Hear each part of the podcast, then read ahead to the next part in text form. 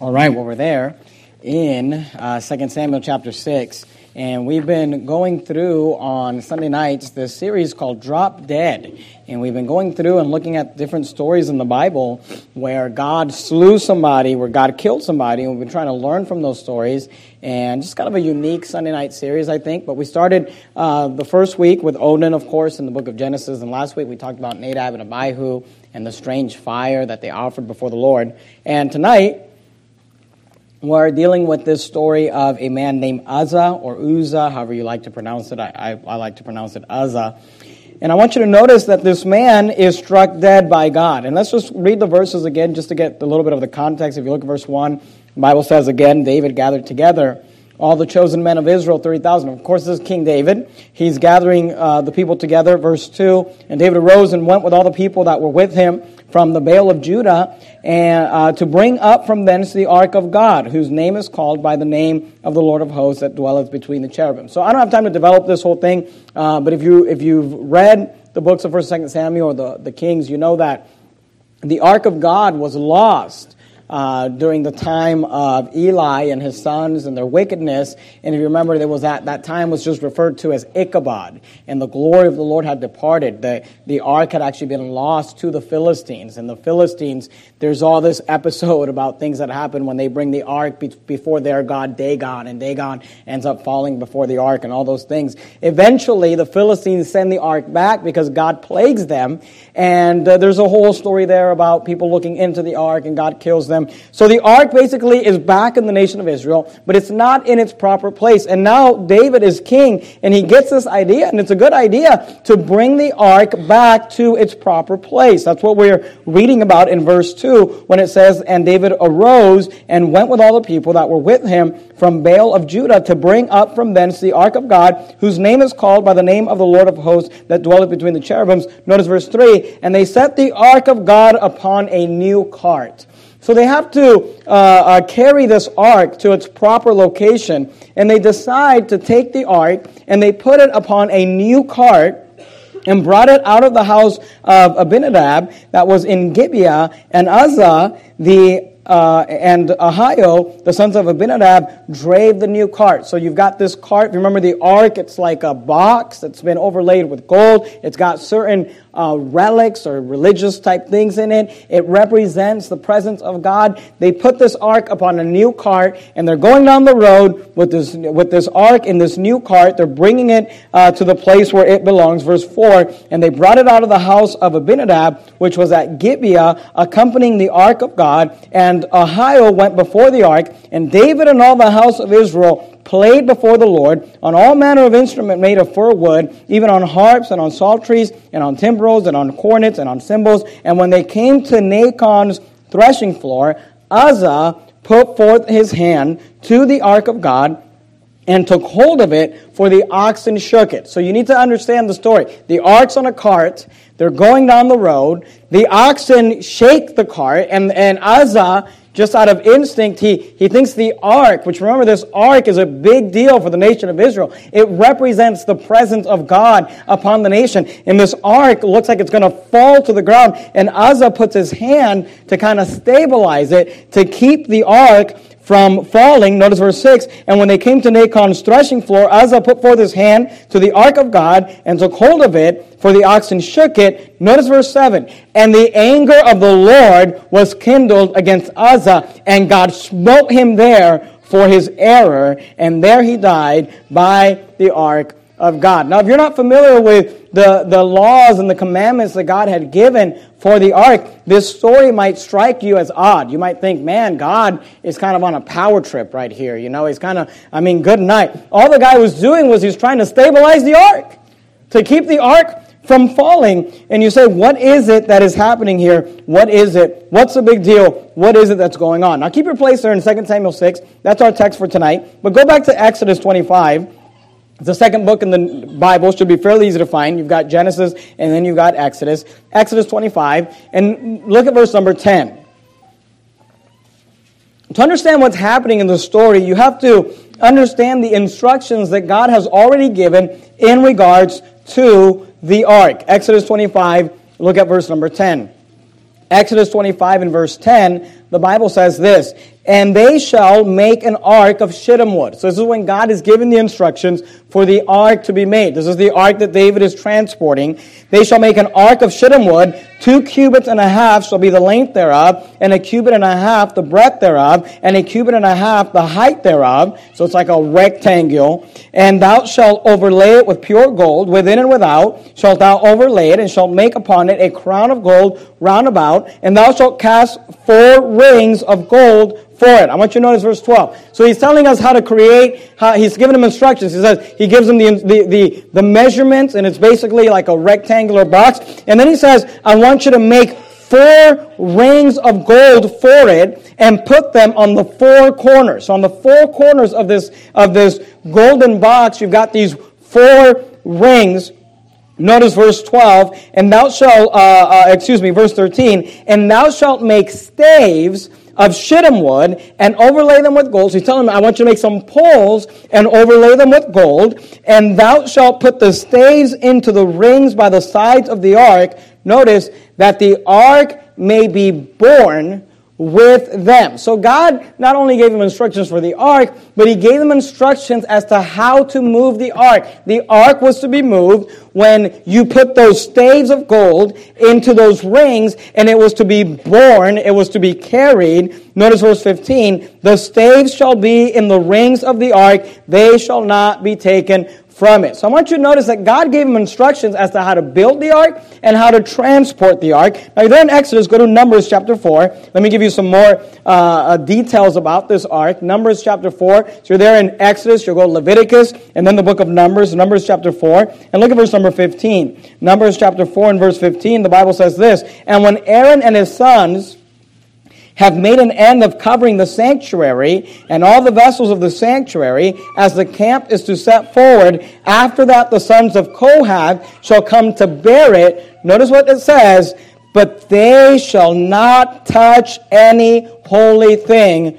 Don't miss these three words, lest they die. Do you see that? God not only told them how they were to construct this ark, and He told them how it was to be transported, but then in Numbers 4, God told them, hey, I want certain people, I want the sons of Kohath, He's talking about the Levites, to bear it. And He says, but when they bear it, all they're allowed to touch is the staves or the poles on which they're going to bear this ark. He says, they shall not touch any holy thing, lest they die. These things are the burden of the sons of Kohath in the tabernacle of the congregation. So when you get this context, you kind of understand because God already warned them if anybody touches the ark, I'm going to kill them. If anybody puts their hand on the ark, they're going to die. I only want these certain people to carry the ark in this certain way. This is how I want it to be done. And Uzzah found himself in a situation with David where they put the ark on a cart in the way that God did not command for them to transport it. And then he touches the ark. You say, well, his heart was in the right place. He was trying to keep the ark from falling. He was trying, the, the oxen were shaking the ark. You're talking about the, the, the, uh, the cart that you put the ark in that God told you not to do? You know, the, the oxen were shaking the cart and the ark was going to fall and he puts his hand to stabilize it and God strikes him dead. Go back to 2 Samuel chapter 6 and we're just going to walk through this story. I'm going to give you seven statements tonight, just kind of seven lessons we can learn from this story. Maybe you can write these down on the back of your course of the week. Of course, you've got a place there to write down some notes. And let me just show you a couple of things that we can learn from this story. Number one, if you're there in 2 Samuel 6, look at verse 1. The Bible says this Again, David gathered together. Notice, David was not alone in this. He gathered together all, notice the wording there, all the chosen men of Israel, 30,000. And David arose and went, notice these words, with all the people. Do you see that? The Bible emphasizes for us that David chose out all the men of Israel, and it tells us there was 30,000 men involved in this project, and he went with all the people to go pick up this ark. Now keep your place there. Go to First Chronicles chapter 13. You're there in Second Samuel, so you're going to go past First, Second Kings into the book of First Chronicles. And do me a favor, when you get to First Chronicles, keep your place there. Put a ribbon or a bookmark because we're going to leave it and we're going to come back to it. And in 1 Chronicles 13, you actually have the parallel to this story. This story is told twice. Just like in the Gospels, you have Matthew, Mark, Luke, John. Sometimes they tell the same story.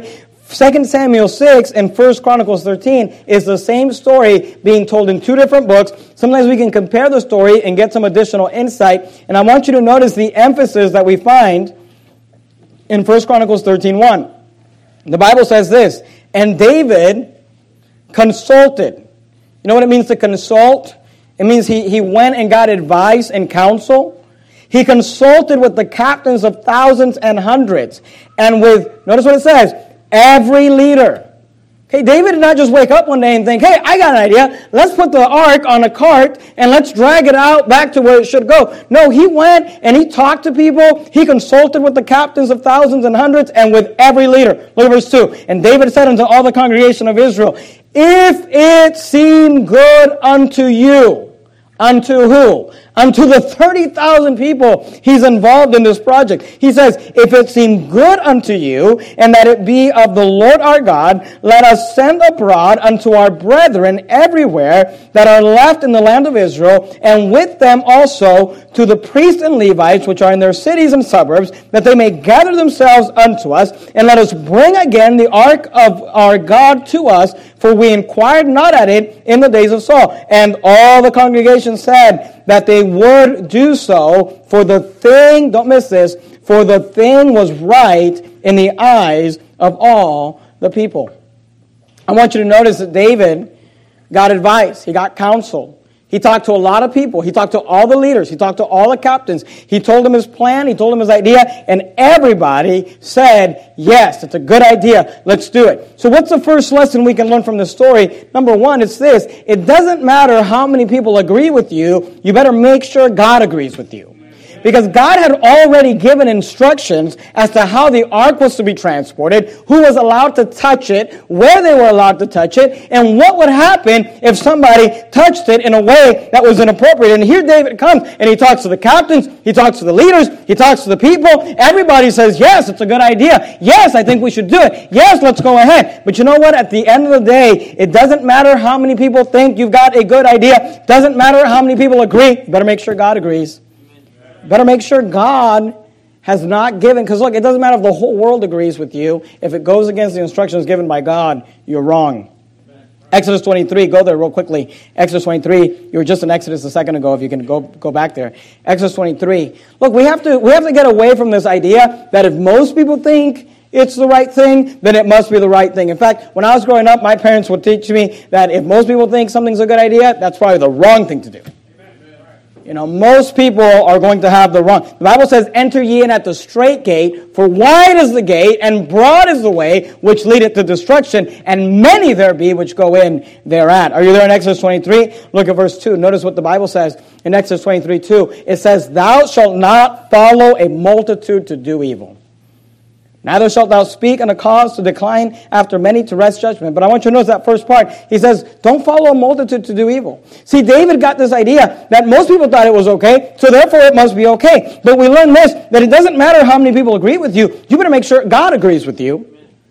You, you can cons- consult, and look, there's nothing right. The Bible talks about in the, in the, in the, in the multitude of, uh, uh, of counselors, there's wisdom, and it's good to talk to people, and it's good to ask questions, and it's good to get opinions, and it's good to get a consensus. But at the end of the day, you better go to the Bible, you better get on your knees and pray, you better seek God's will, because it doesn't matter how many people agree with you, you better make sure God agrees with you. And David made a mistake. Because David went and asked everyone's opinion, got everybody to sign off on it, got everybody to agree on it, except for one person, God. Except he forgot to look at what the Bible says. He forgot to see what God had instructed him to do. Keep your place in 1 Chronicles 13. Go back to 2 Samuel chapter 6. Let me give you the second lesson we can learn from the story. Number one is this it doesn't matter how many people agree with you. It doesn't matter how many people agree with you. Make sure God agrees with you. Number two, Here's the second lesson we shouldn't be looking for new methods from the world. We shouldn't be looking for new methods to do God's work from the world. Notice 2 Samuel 6 and verse 2. And David arose and went with all the people that were with him from Baal of Judah to bring up from thence the ark of God, whose name is called by the name of the Lord of hosts that dwelleth between the cherubims. Verse 3, notice what it says. And they set the ark of God upon a new cart and brought it out of the house of Abinadab that was in Gibeah, and Uzzah and Ahio, the sons of Abinadab, drave, notice, the new cart. Now, they, they get this idea. They say, hey, I got an idea. Let's build us a new cart. Let's not get an old cart. This is for God. Let's build a new cart, and let's put the ark of God on there. Now, you've got to ask yourself, where do you think David got that idea? And what's interesting is that we've already seen the ark on a cart before. Go, go back to 1 Samuel chapter 6. Remember, I told you the story. I told you the story that uh, the children of Israel lost the ark of God at a battle. The Philistines took it, and they placed the ark of God before the god Dagon. Dagon, his statue, falls before the ark. Uh, they pick him back up. He falls again, and this time his hands are cut off, his head is cut off. I don't know about you, but I don't want to have a God that I have to help. You know what I mean? I don't I don't want to have to help my God. You know, you want to worship your little Buddha. Well, when Buddha falls over and you've got to pick him back up, that's a problem, all right? And, and, and that's what happened. And then, uh, you know, God judges them and God sends uh, mice and God sends other things we're not going to talk about. And, and, and he judges the Philistines. And, and the Philistines decide, we got to get rid of this thing. And notice how they did it. 1 Samuel 6, look at verse 1. And the ark of the Lord was in the country of the Philistines seven months. And the Philistines called for the priests and the diviners saying, remember, these are the evil, these are bad people. This is the world. Saying, what shall we do to the ark of the Lord? Tell us wherewith we shall send it to his place. So they're saying, how are we going to get rid of this thing? How are we going to send this back? We don't want this thing anymore. God has been judging us because of it. Notice verse 7, 1 Samuel 6, 7. Now therefore, notice what the Philistines did. Make a new cart and take two milch kine on which there hath come no yoke and tie the kine to the cart and bring their calves from them. Notice the Philistines, who did not worship God, who did not know God, when they got rid of the ark, when they sent the ark back, they got the bright idea to make a new cart and put the ark in the new cart and to send it off. And then David, when he decides, I want to transport the ark also, he says, let's make a new cart. I wonder where he got that idea from. He got it from the Philistines. And you know, as Christians, we need to realize that we should not be looking for new methods or new ideas to worship God the way that the world worships God or the way that the world says. And this is again, and this, and I don't want to dwell on this too much because we to talked about this a lot last week with the strange fire, but it's the same concept. We don't need a new cart. God has already told us how to approach Him, how to worship Him, what He wants from us, what He desires from us. We need to just get in the Bible and try to apply that to our life. And the world will say, oh no, here's a new card of the modern Bible versions. Here's a new card of contemporary Christian music. Here's a new card uh, uh, uh, of, of a new lifestyle evangelism. But we need to just reject that and say, you know what? We don't need a new card. We don't need to go to the world for their ideas. David said, How do I do this? He looks over at the Philistines and says, Well, they brought a new cart. Maybe we can bring a new cart. And that's no different than churches today saying, Well, the, the rock concert is sold out. Maybe I can make my church feel like a rock concert and it'll get sold out too.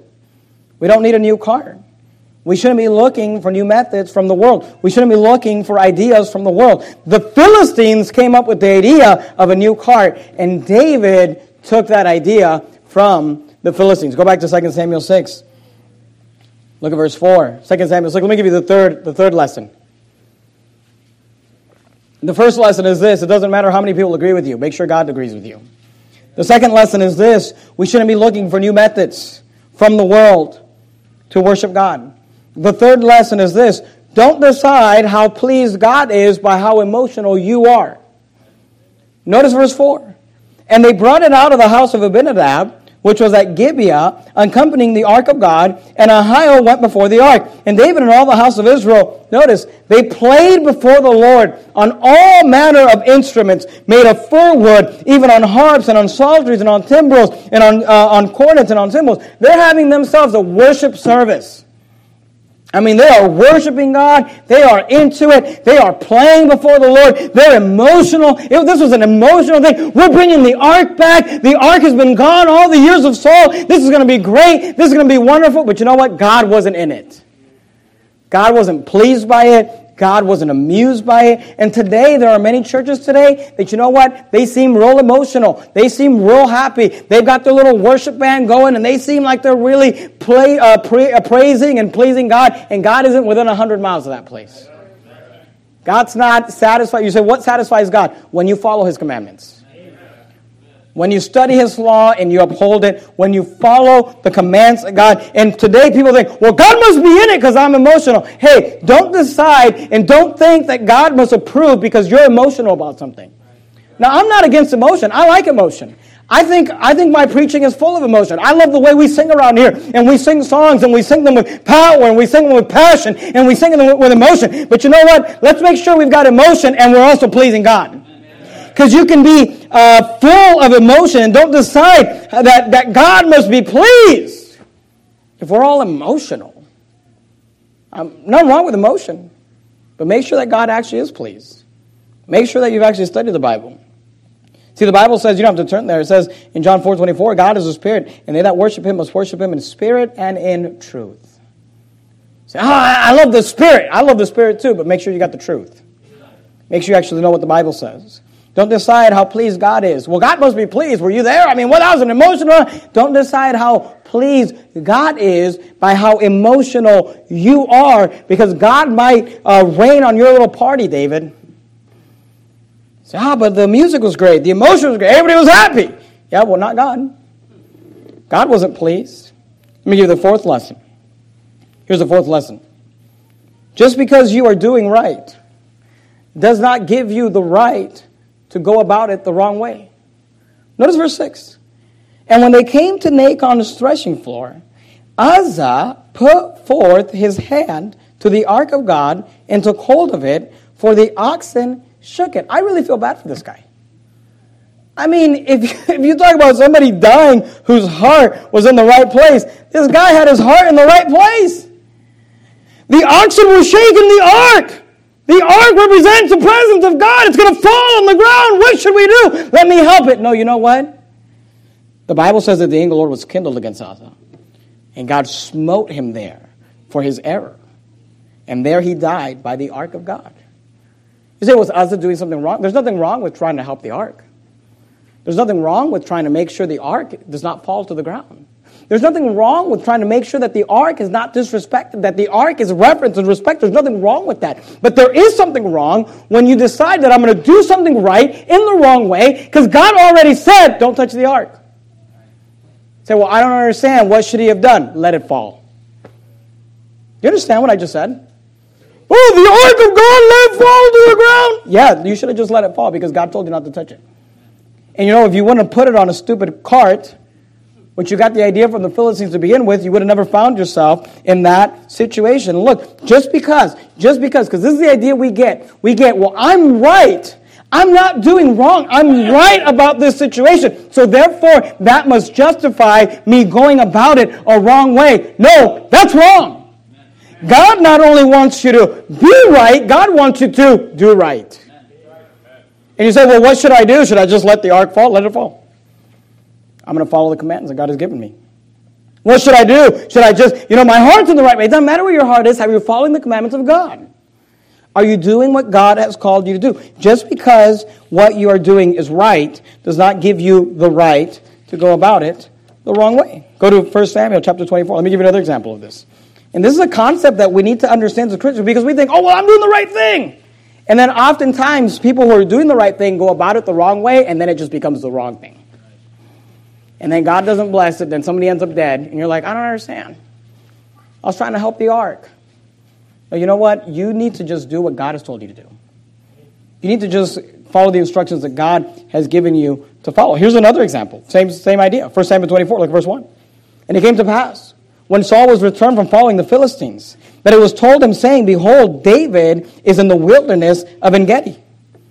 Then Saul took three thousand chosen men out of all Israel and went to seek David and his men upon the rocks of the wild goats. And he came to the sheepcotes by the way where was a cave, and Saul went in to cover his feet, and David and his men remained on the sides of the cave. Here's the story. Saul, who's a wicked leader, who's backslidden, who's not right with God, is literally trying to kill David out of envy. and David is hiding in a cave. Saul goes into the cave to use the restroom, and David and his men are in the cave. What do you do? Look at verse 4. And then the men of David said unto him, Behold, the day of the Lord, which the Lord said unto thee, Behold, I will deliver thine enemy into thine hand, that thou mayest do to him as it shall seem good unto thee. Then David arose and cut off the skirt of Saul's robe. You know, it's interesting how there's always people trying to tell you, this must be God's will. It must be God's will for you to go and divorce her. It must be God's will. You know, he, he did you wrong. You, you, eh, God's okay with you. No, no, no. You, you better figure out what the Bible says.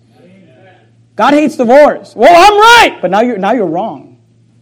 Well, he did this or she did that, and I don't deserve that. Yeah, you were right, so you decided you wanted to get a divorce. Now you're wrong too. Because just because you're right does not give you the right to do wrong. Just because you're right does not give you the right to go against the commandments of God. And here you have these people saying, Saul is wrong, David is right, but David needs to make a decision.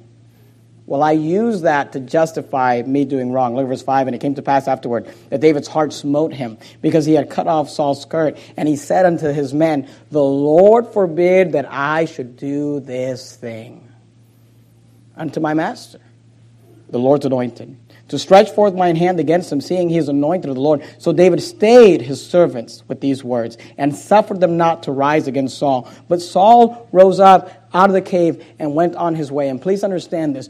God does not only want us to be right, God wants us to do right. And there is a way to do the right thing in the wrong way, and God is not pleased. You better make sure what you're doing is right. And you better make sure you're doing it the right way. You better make sure that you're not sinning in your zeal to do right. Because you might find yourself dead on the side of a road because your heart was in the right place. And what should I do? You let that ark fall. That's what you should do. So, what can we learn from the story? Go, go back to 2 Samuel 6. We can learn that it doesn't matter how many people agree with you. Well, you don't understand. Everybody said that uh, I should have done, done this, that I was right in this situation. It doesn't matter. It doesn't matter how many people agree with you. You make sure that God agrees with you. What can we learn from the story? That we shouldn't be looking for new methods to worship God from the world. What can we learn from the story? That you better not decide how pleased God is by how emotional you are. What can we learn from the story? We learn that just because you are doing right does not give you the right to go about it the wrong way. Number five, what can we learn from the story? We learn that the problem with most people is that they lack a fear of God. You know what David's problem was? At this time in his life, he did not have enough fear of God. You know that all throughout the Bible we're commanded to fear God, to fear the Lord. Sometimes people try to minimize that. Say, well, that just means you're supposed to respect God. No, that means you're supposed to be afraid to cross God. 2 Samuel 6 8, the Bible says this, and David was displeased because the Lord had made a breach upon Uzzah, and he called the name of the place Perez Uzzah to this day. And David was afraid of the Lord that day. See, David wasn't afraid before, but he's afraid now. And said, How shall the ark of the Lord come to me? See, David was just, he said, ah, new car, yeah, let's do it this way, yeah, let's do that, well, let's do all these things. Not concerned about God, not concerned about what God thinks, not concerned about what God wanted, but as soon as, as soon as this God's judgment comes down, all of a sudden it's like, okay, maybe we got to figure out what God wants. You know that you'll save yourself a lot of problems if you just get a nice, healthy fear of God in your life? You say, what do you mean? Like I should reverence God? No, like you ought to be afraid to cross God. You ought to be scared to death. Say, well, I'm right about this, and they did wrong. And you know what? I'm, I'm afraid that God's going to kill me. I'm just going to let God deal with it. I, I, I'm, I'm afraid that God's judgment is going to come upon my life. Look, what most people need. Hey, teenagers, you know what you need? You need a healthy fear of God. Say, I'm tempted to sin. I'm tempted to fornicate. Hey, you ought to be afraid that God is going to uh, give you some sort of STD, that God is going to have, let you have a child when you're a child. You ought to just be afraid that God's judgment, that there are consequences for sin. Look, everyone would be better if we were just all afraid of God. If we were just all literally saying, man, I don't know, what, what should we do in this situation? You know what? Let me read the Bible and make sure that we're doing it the right way because God just might kill one of us. Because God might just kill you. The problem with most people, you know what it is? They don't fear God. They're not afraid of God. You know what God has to do sometimes? He has to bring down the smackdown to make you afraid. And David was afraid of the Lord that day. Yeah, I would be too. Notice how his attitude changes. Notice what he does differently. Look at verse 10. So David would not remove the ark of the Lord unto him into the city of David. But David carried it aside unto the house of Obed Edom the Gittite. And the ark of the Lord continued in the house of Obed Edom the Gittite three months, and the Lord blessed Obed Edom and all his household. And it was told King David, saying, The Lord hath blessed the house of Obed Edom and all that pertaineth unto him, because the ark of God. So David went and brought up the ark of God from the house of Obed Edom into the city of David with gladness. And it was so. Notice the change. Verse 13. And it was so that when they that bear the ark, what happened to your cart, David? Where's the cart now? Well, God killed Uzzah, so we decided we better go back into the Old Testament and figure out how to carry this thing. When they that bear the ark of the Lord had gone six paces, he sacrificed oxen and fatlings. Get this idea. Now he's got the Levites carrying the ark on their shoulders. They take six steps. One, two, three, four, five, six. Let's sacrifice. Let's make sure God's happy with this. Let's kill an animal so God doesn't kill us. One, two, three, four, five, six. Stop. Let's sacrifice. One, two, three, four, five, six. Stop. Let's sacrifice. You know what the fear of God will do for you? It'll make you slow down a little bit and it'll make you make sure that you're pleasing God with your actions. You'll stop making decisions. You'll start uh, uh, uh, just doing whatever and going wherever. And you'll, you'll figure out, hey, what does God want? What will please God? See, when we find out, here's lesson number six for you. Go to 1 Chronicles 15. 1 Chronicles 15. Here's lesson number six. When we find out that what we're doing does not line up with God's word, we need to change. As soon as David figured out, hmm, you know, he's looking at Uzzah there. The oxen of tip over. Uzzah stabilizes it. He drops dead. And Uzzah, and David sit there looking at this dead corpse, you like this body, and he's thinking to himself, hmm, maybe God isn't in this. The music was good, but maybe God's not happy. What should we do? What, maybe, maybe, maybe God doesn't like what we're doing. Look, look at 1 Chronicles 15, verse 2. Then David said, This is again the same story, just a different place. Then David said, because David went back, read his Bible. Look, at, he's an expert now. Then David said, None ought to carry the ark of God but the Levites. David, you should have figured that out before a man died. None ought to carry the ark of God but the Levites, for them hath the Lord chosen to carry the ark of God and to minister unto him forever. See, David figured it out, and, and thank God for David. When he found out that what he was doing was not lining up with God's word, he changed. And you know what? In my life and in your life, when we figure out that what we're doing, what we're doing is not lining up with God's word, we need to just change. This new cart is not pleasing to God. Get rid of the cart. Get the staves, get the Levites. Let's do this the right way. Here's lesson number seven God is interested in you being right and doing things right.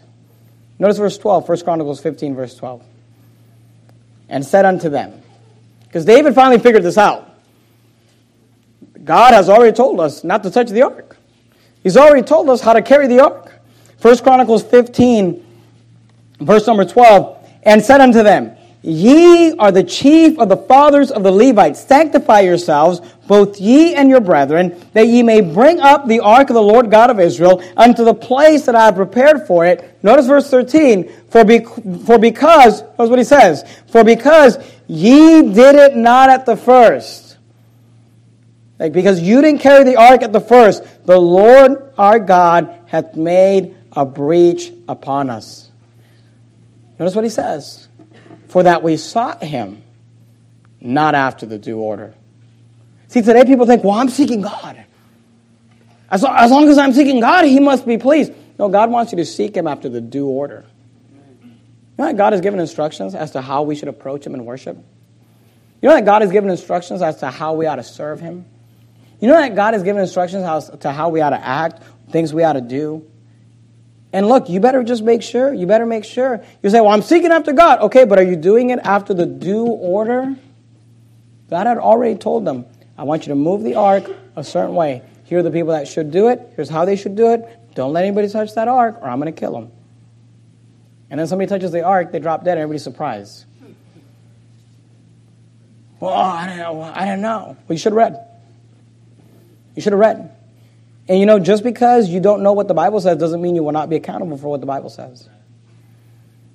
Just God, God's word is there for all of us to study and read. Well, I wasn't aware. Well, then you better be careful about the decisions you make. You better make sure you are prepared and you've studied and you understand what God wants from you. Hey, listen, before you go and get married, you better figure out what that means in the Bible. Before you start making decisions about thinking, I'm going to do this and I'm going to do that and I'm, I'm going to go there and I'm going to start this, you better figure out what God requires from you because this is not an excuse. I didn't know. Obviously, Uzzah didn't know. He found out real quick, though. And just because you don't know what the Bible says does not mean that you will not be accountable for what the Bible says. God says that we ought to seek Him. I love these words. He says, after the due order. You say, Pastor Jimenez, why, why, why are things done certain ways here? And you, you do them this way and you don't, you know, do it any other way. And this, you know, we're just doing them after the due order. We're just doing them to the best of our ability, how God is, how God is pleased, how God wants it done. We're doing it to try to follow and please the Lord. Because I don't want some of you to die. Look at verse 14. So the priests and the Levites sanctified themselves to bring up the ark of the Lord God of Israel. And the children of Levites bear the ark of God upon their shoulders with the staves thereon. And Mo, as Moses commanded according to the word. Don't miss that. See, before they couldn't say this. Now they could say this. As Moses commanded according to the word of the Lord. God is interested in you being right. But you know that He's also interested in you doing right? God is interested. listen, kids. Well, if you knew my parents, they're hypocrites and they're worldly and they and they act a certain way at church and then they act a different way at home. You know what? That doesn't give and i'm the i'm the only one that's actually spiritual in the house. Okay great. But you know that doesn't give you the right to disobey your parents. Well they're they're this and that. I don't care. I don't care what they are. God told you to obey your parents. Well i'm right and they're wrong. Well you know, you know what? That doesn't give you the right to do wrong. You know wife you said oh well my husband's a loser. Well you married a loser Nobody forced you to marry him. The Bible tells you to submit to your husband. Well, he's doing this. If you knew what he was up to, if you knew what he was into, if you knew what he was doing, I'm the one that's right, but you're wrong. When you're not submitting to your husband, you say, I don't, well, you, if you only knew, I don't need to know. Here's what I need to know. God expects you to do right and be right and do it the right way. And you, you say, well, well what should I do? He's in sin. And I don't care. You do right. And you do it the right way. You're my parents, my, my employer. My, look, it doesn't matter. Here's what matters do right and do it the right way and figure out what God says. Unless people will be hurt in the process. Go to 2 Samuel chapter 6. You say, Pastor, are you against emotion? I'm not against emotion. Emotion's great, but look, we need to make sure that we are right, that we're pleasing God. See, 2 Samuel 6.14, the emotion's back, but now they can enjoy it because they don't think anybody, they realize no one's going to die. 2 Samuel 6, look at verse 14. And David danced before the Lord. Look at the freedom he has now with all his might. And David was girded with a linen ephod. So David and all the house of Israel brought up the ark of the Lord with shouting and with the sound of the trumpet. See, there's nothing wrong with shouting. Just make sure you're right. Nothing wrong with emotion. Just make sure you're right. God gives us these stories in the Bible where He strikes people dead. You know why? Because He's trying to make a point. There are certain things that really bother God. And God is going to look at a lot of people and say, Yeah, I know your heart was in the right place, but you weren't doing it right. You have to follow me after the due order. So before you go off making all your decisions, you better realize that it doesn't matter how many people agree with you. Well, I got everybody to agree with me. Okay, did you get God to agree with you? I got everybody to sign off on it. Did you get God to sign off on it? I got everybody to get, say, yeah, it's a good idea. Okay, but did you, did you go to the Bible and you allowed God to tell you, yes, you're right? We shouldn't be looking for new methods. Oh, I saw the Philistines have a new car. You don't need a new car. You need to do it the way God said it. Well, I read this book and they said that in marriage maybe 50 50 would be better. No, you don't need, you, this book says that wives are to submit that husbands are to lead, that husbands should be selfless and sacrificial. You just follow what this Bible says and you'll be all right. Well, I got this new car, you know, and I'm not spanking anymore. I'm just going to put my kids on a timeout. You're crazy. Your new car is going to drag your kid to hell. Don't decide how pleased God is by how emotional you are. It doesn't matter. I feel so good. I know. At the liberal church down the street, the NIV rock and roll church, you always feel good. But God's not pleased. Just because you're doing right does not give you the right to do wrong. The problem with most people, they don't fear God. Get a healthy dose of the fear of God, and your steps will be ordered. And your steps will be wise. You'll walk circumspectly, not as fools, but as wise. When you find out that what you're doing doesn't line up to what God's word says, change. When you find out you've been putting your cart on a, uh, your ark on a cart that God has not ordained, change. When Uzzah falls over dead, don't keep moving, just stop and change and realize that God is interested. Look, God is interested. God is interested in you being right. But He's also interested in you going about it the right way. There's so many times in my ministry that I've had situations where I had to make a judgment call, and somebody I could clearly see they're right. And then they make certain decisions that is like, well, you were right. Now you're right in the wrong way. And now you're wrong. Because God matters not only that you are right, but that you do right and that you stay right. Let's bow our heads and have a word of prayer. Heavenly Father, Lord, thank you for your word. Thank you for the Bible. Thank you for these stories, Lord. You've given us these stories for a reason. You want us to learn from them. And Lord, as, as, as mere men, we, we have these ideas that we can take shortcuts and we can allow our emotions to control us and everything will be fine. And that's not the God we serve. You've given us clear instructions. You want us to due right, to be right, to serve you and do order. And Lord, I pray that you'd help all of us to just get a healthy fear of God. And to just realize that you've given us instructions, Lord. We need to study to show ourselves approved unto God. We need to figure out that we are right and that we are doing right. Because all of it matters. You've already told us what to do. Help us to do it, Lord. Help us to draw close to you. Help us to be people who are walking circumspectly, not as fools, but as wise. In Jesus' name we pray. Amen.